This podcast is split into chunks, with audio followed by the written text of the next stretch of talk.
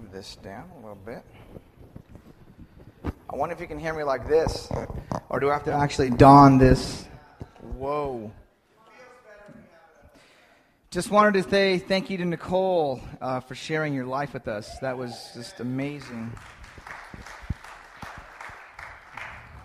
I read a story a few weeks ago uh, in one of the sermons about a man who was feeling the same thing and tried to commit suicide by jumping over the Golden State Bridge. And, you know, she had uh, told me that's my life, but I, did, I didn't know the, the depth of it. And today I just kind of got understood the depth of where you were coming from when you sent me that text message. And I just wanted to say thank you for the courage you have to share your faith and share with us and how God has transformed that.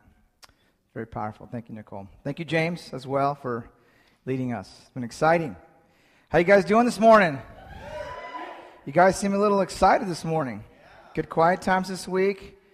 Or, or maybe you're excited this is our last Sunday here. Maybe you're like, hey, we're, we're, we're leaving after eight years. Uh, this is our last Sunday. We have two midweeks to go.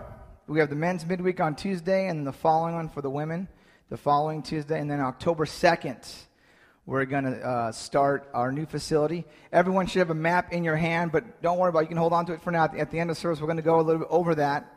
Um, and on our website, we're going to start a new series uh, called Modern Family.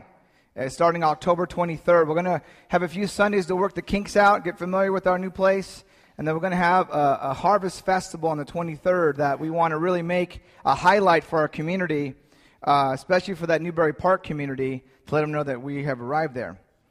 Um, we've been studying the book of James, um, and we left off last week on James chapter 4, and we ended up at verse 6, where uh, we talked about how God opposes the proud, but gives grace to the humble. The title of today's lesson is Do You Want to Get Well? Do you want to get well? And James is really speaking to the churches across this, this geographic area. And there was a lot of challenges in the churches if we have seen chapters 1 through 4. There was a lot of relationship challenges. And in, and in verse 7, we'll pick up the next sentence in the letter. He says, Submit yourselves then to God. Resist the devil and he will flee from you. Come near to God, and he'll come near to you. Wash your hands, you sinners, and purify your hearts, you double minded. Grieve, mourn, and wail. Change your laughter to mourning, your joy to gloom. Humble yourselves before the Lord, and he will lift you up. You know, in, in John chapter 5, in the Gospels, Jesus meets a man who's sitting by the pool, and, you know, he wants to get in the pool, but he, he makes a lot of excuses of why he doesn't get in. People cut in front of him. And Jesus tells him, hey, get up. Get up. And, and so he gets up, and he's healed.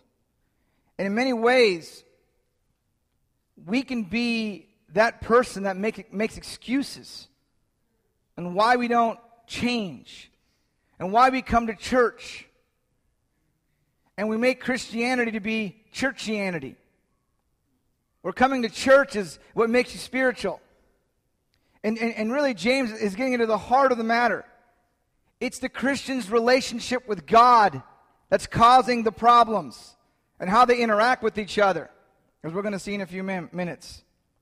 You know, this power of surrender, submitting yourself to God is to yield to the possession or power of another. Well, you're saying, well, I don't know how to surrender. Well, you do it when the police pull you over.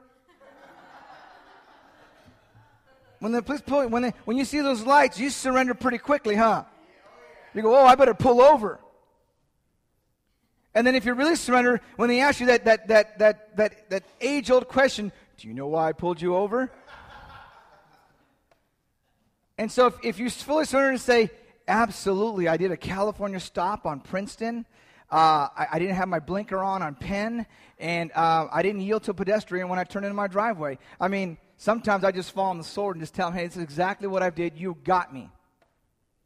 And I've gotten out of two tickets that way. Um, Others I know have not gone out of tickets, but I tend to find that uh, if you surrender to them, remember they go, they'll give you a, a pass. And I got a pass. To give oneself up to the influence of another. We do that. You know, if you're married, you have to do that.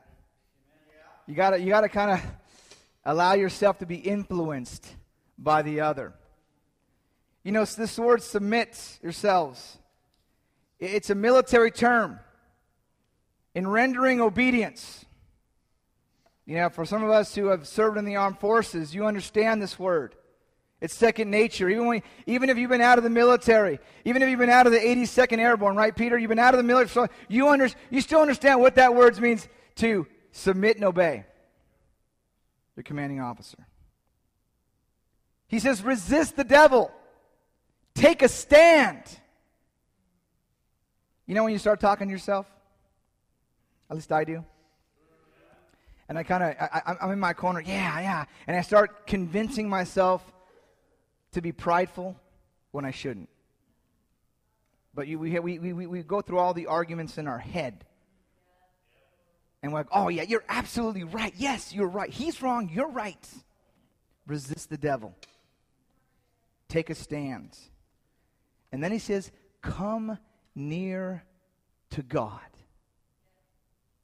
You know, the hardest time I find getting close to God is usually when I'm in conflict with my wife.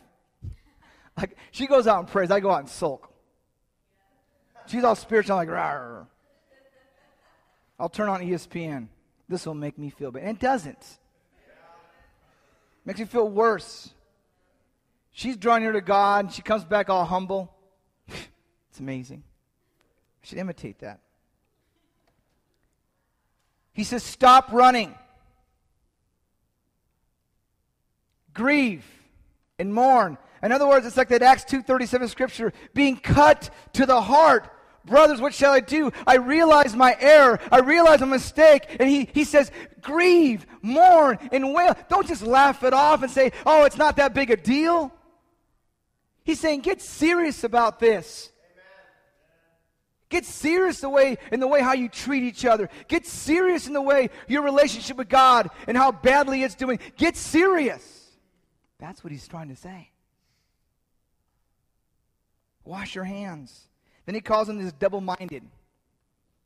The, the word there is two minds. I can't pronounce the Greek word, but it sounds something like psychos. Die meaning two, psychos meaning your mind. In other words, you come to church, you want to get well, but you do nothing about it. It becomes churchianity. You visit a church, you come here, you go, but there's no desire to take it further. Been a Christian 15 years. You know you need one another, one another relationships. And you're waiting for someone to go, Brother, I want you to sit down with this brother every other week and talk about your lives. We do that for young Christians. Some of you are older Christians. And you almost have to be led again. You're becoming churchianity, not Christianity. We can do that, but you'll end up being very immature as a Christian. And we tried that one before. It's about your relationship with God. When you get into the Word and you see God speaking to you, and it transforms you. And of course, we need one, one another's to relationships to help us sometimes get it. When, my, when I have to call a brother in to my home because my wife and I are not getting along, I need that but I'm calling them. Humble yourself. Humble yourself. Don't be proud. Don't be defensive. It's a destruction of your self sufficiency in the sense of there's an interdependence on God, not a complete self sufficient. Destroy the, your lackluster relationship in other words, if you haven't been moved by God in your times with God, hey, get some help. Or, you know, better yet, maybe you should get open about what's really going on in your life. Usually that's, some, that's part of the, oh, I'm stuck. Because we're not really talking about our lives as much. even the selfish thinking we can have. Humble yourself. Self humility. Being humble. Humble. You know that little voice? Oh, you need to be humble. Yeah, yeah. I need to be humble. Sometimes I hear that voice and I choose to ignore it. But that's the voice going, hey, be humble. That's the scriptures ringing in my spirit saying, hey, be humble here. You, know, you, can, get, you, can, you, can, you can rest assured that God answers an email. He certainly does. But um bump. He answers an email, right? When you're on your knees. The second point is our pride. You know, our pride, we get defensive. And in, in verse 11, we see it come to light in what James is trying to address here. It says in verse 11, it says, Don't speak evil against each other, dear brothers and sisters. If you criticize and judge each, each other, then you're criticizing and judging God's law. But your job is to obey the law, not to judge whether, whether it applies to you. God alone, who gave the law, is the judge. He alone has the power to save or to destroy. So, what right do you have to judge your brother? You know, you know, this is going back to chapter 2, verse 8, where he says, The royal law love your neighbor as yourself. That you treat each other the way you would want to be treated, especially when you're not doing well spiritually. And sometimes there needs to be a, a stronger talk, but most of the time it's usually done through a, through a, a love conversation. You know, there's something that we that the Bible does not allow, and that's superficial judging. In other words, coming to a conclusion without having the facts. You, you, felt something, you observed something, but, and then you, you've decided this is, the, this is the conclusion of the matter, and yet you don't have all the facts together because you haven't had that conversation. And I think that's where we run into a lot of trouble in our relationships when we don't have the facts. We don't get together. We don't look to seek to, to talk about this. And we become a lawbreaker. You know, in Galatians chapter 5, verse 15, it says, If you keep on biting and devouring each other, watch out, or you'll be destroyed by each other. You know, he's, he's addressing the critical, grumbling judgment that's going on in the churches where you speak against your brother. And Matthew 18 gives us an outline in verse 15 on how to handle situations when Clay Taylor uh, says something to me that bothers me or hurts my feelings. It's, it's my command to go to Clay and say, Clay, you hurt my feelings. I forgive you publicly. It's my responsibility. It's what it says. Sometimes you may need a little prodding, but it does me it does our relationship no good if I if I go to to to Lee Artist over there and say, ah, Clay, It's abrasive, it's rough around the edges. Does no good. I got to talk to Clay. I got to go to Clay. I need to go to him. There's certain things that the Bible forbids us of doing. I'm going to go over a couple of these, and I'll, I'll leave a document on this on the website. The Bible does not, does not uh, forbids us to have hypocritical judgment. You know, the plank in your own eye, now, big old plank. Hey, you got to change this, but you know, you're doing the same thing. Superficial judging, not having the facts. Condemning someone in an in a opinion matter. You look down on him because it's, it's, it's an opinion issue, but you condemn him for his opinion. Final judgment, that's to God. You always guys go, um, uh, who's going to have, you know, this is what I know, this is what I'll teach, but I leave myself a room for God in His glory to have that final judgment. Thank goodness I'm not God. Because I don't know if I'd make it. Judging motives. You know, we do that. It's probably a daily thing we do. We judge motives at work, in our home. Just last night, I Jaden was playing a little roughhousing. I thought he was doing it out of revenge. And then he got his feelings hurt. He sat there on the couch just sad. So what's wrong, Jaden? You thought I was doing it out of revenge, and I just wanted to, I just wanted to play. I said, wow. I mean, it happens so easy, so fast. At least for me, it does. You know, I'm assuming his motives. I'm assuming what he's thinking. I, I, I see the scenario. Oh, yeah, I've seen this a thousand. It's, it's revenge. And it wasn't. He just wanted to snuggle and cuddle and be playful with his dad and his sister after we watched uh, Winnie the Pooh Halloween. It's awesome. But I hurt his feelings. I hurt his feelings.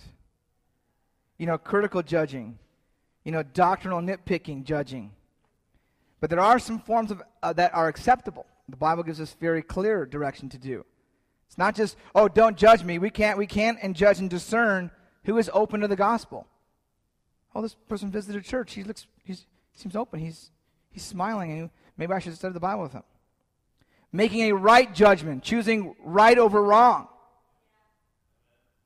Making a general assessment of a situation. Uh, disciplinary judgment. The Bible says to expel the immoral brother.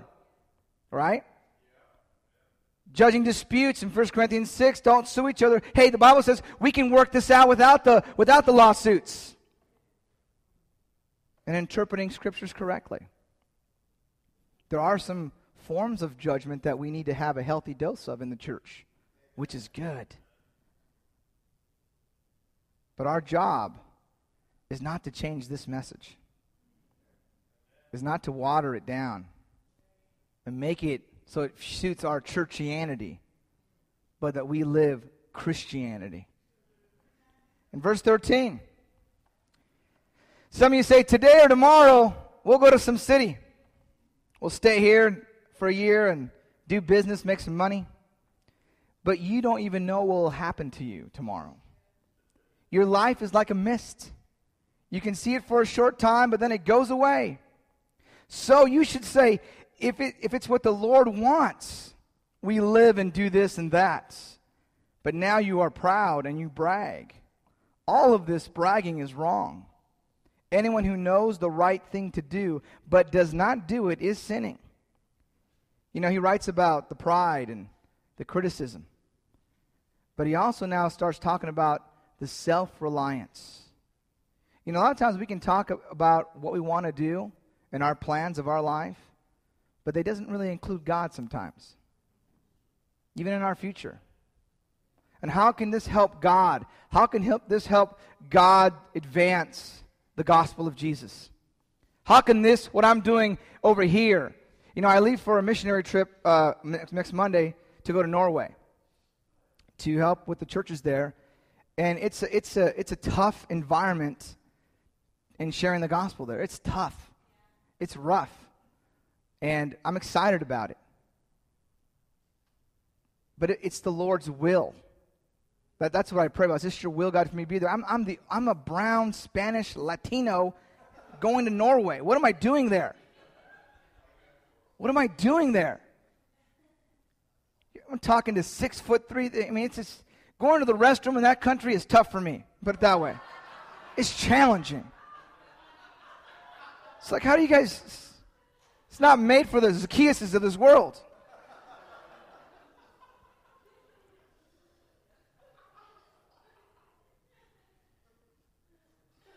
But we can be full of pride. I'm going to go here, I'm going to go there, I'm going to do this, I'm going to do that. And we don't realize, you know, we're like Aqua Net. 80s, we're just little, we're little mist and dissipates. We're like Febreze. Smells good for a while and then disappears. And that's why it's important that you have a meaningful relationship with God. A meaningful one, a real one, an honest one. And then also, the Bible says, have meaningful relationships with your neighbor. Meaningful. Initiating those relationships not waiting, but you're the one, especially if you're older as a Christian, you should be initiating relationships because you know how valuable they are. You know how important they are.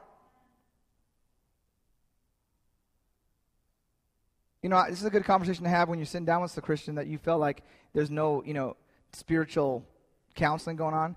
Here's what I like to do. Hey, can I point out something? I think something I love about you. That I think you're doing awesome in. I say, sure, it's awesome. Yeah, tell me. I tell them this. Now, and, and, can you point something about awesome about me? That's awesome. Can I point out something that, that I see that you need to grow in? Boom. Can you point something out me that I need to grow in? Thank you. And start from there. Start building that. Don't avoid that. That's your bread and butter. That's how you grow.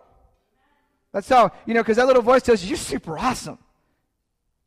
But really, you could be so deceived because you're convincing yourself. And you need those relationships. If it means downsizing your chaotic schedule to have a meaningful relationship, that's what it means. It means you cut things off that are becoming a distraction to your time with God. I know it's a bold statement to make in, in this county because everyone wants to do everything, but something's going to give. You can't do it all. You can't be dad's life and do everything work and then all these things. You got to cut stuff off to have a meaningful relationship with God. Seek Him first. Because your energy level, when you get older, man, it starts going. Man, I turned 40 in a few months. And sometimes when I get out of bed, I feel like I'm going to fall. Like, my knees are giving and I want to fall down. It's weird. I'm like, what happened to my knees? What's going on with my body? I did play college soccer.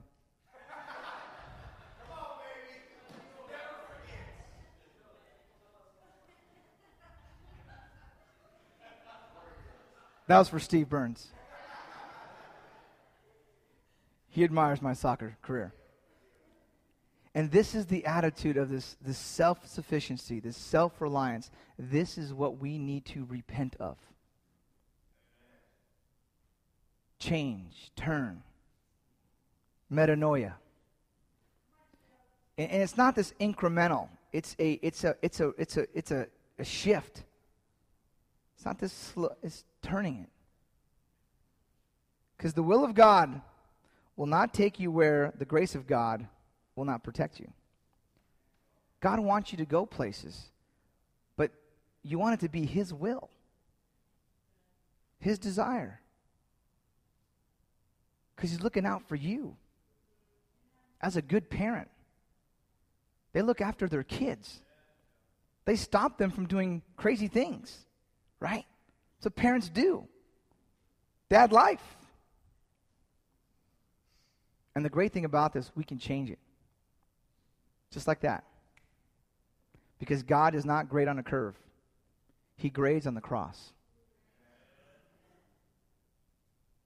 That's why Nicole's testimony was so powerful. Is the power of God. He's observant, He's watching, He's aware, He knows how you feel, and He's ready to have a better relationship. It's an amazing account. So let us turn from our own pride to a spirit that's surrendered to His will. As we have this, our last Sunday here, but two midweeks to go in this facility, and what God will do. And the search that we inquired, we went, we went to so many places to find something in Camarillo. And then we came to the conclusion that God wants us there for some reason. I didn't want to go there, but God has led us there. So this is not a spirit of let's do it. This no, it's God. Why are you leading us here? I don't know what's going on. I know the Newbury Park Christians are fired up. I know that. Come on. And maybe it's reaching out to the community there. Maybe it's it's it's to evangelize that section for a while. Concentrating. Helping the Allens and the Spencers up there and the Hoyts and getting them going and getting them excited and, you know, meeting their neighbors again and, and reaching out again. Maybe it's that. Then if you live in Oxnard or Ventura, you're going, well, this isn't the Lord's will. Is it? Probably is. For now. For now. So this week, my challenge to you is to reflect on your relationship and decide and change and have a meaningful relationship. If there's an area that you, need that you know you've not, you've not talked to God and others about, that's what you want to do. A self reflected, self humble disciple of Jesus. Thank you very much.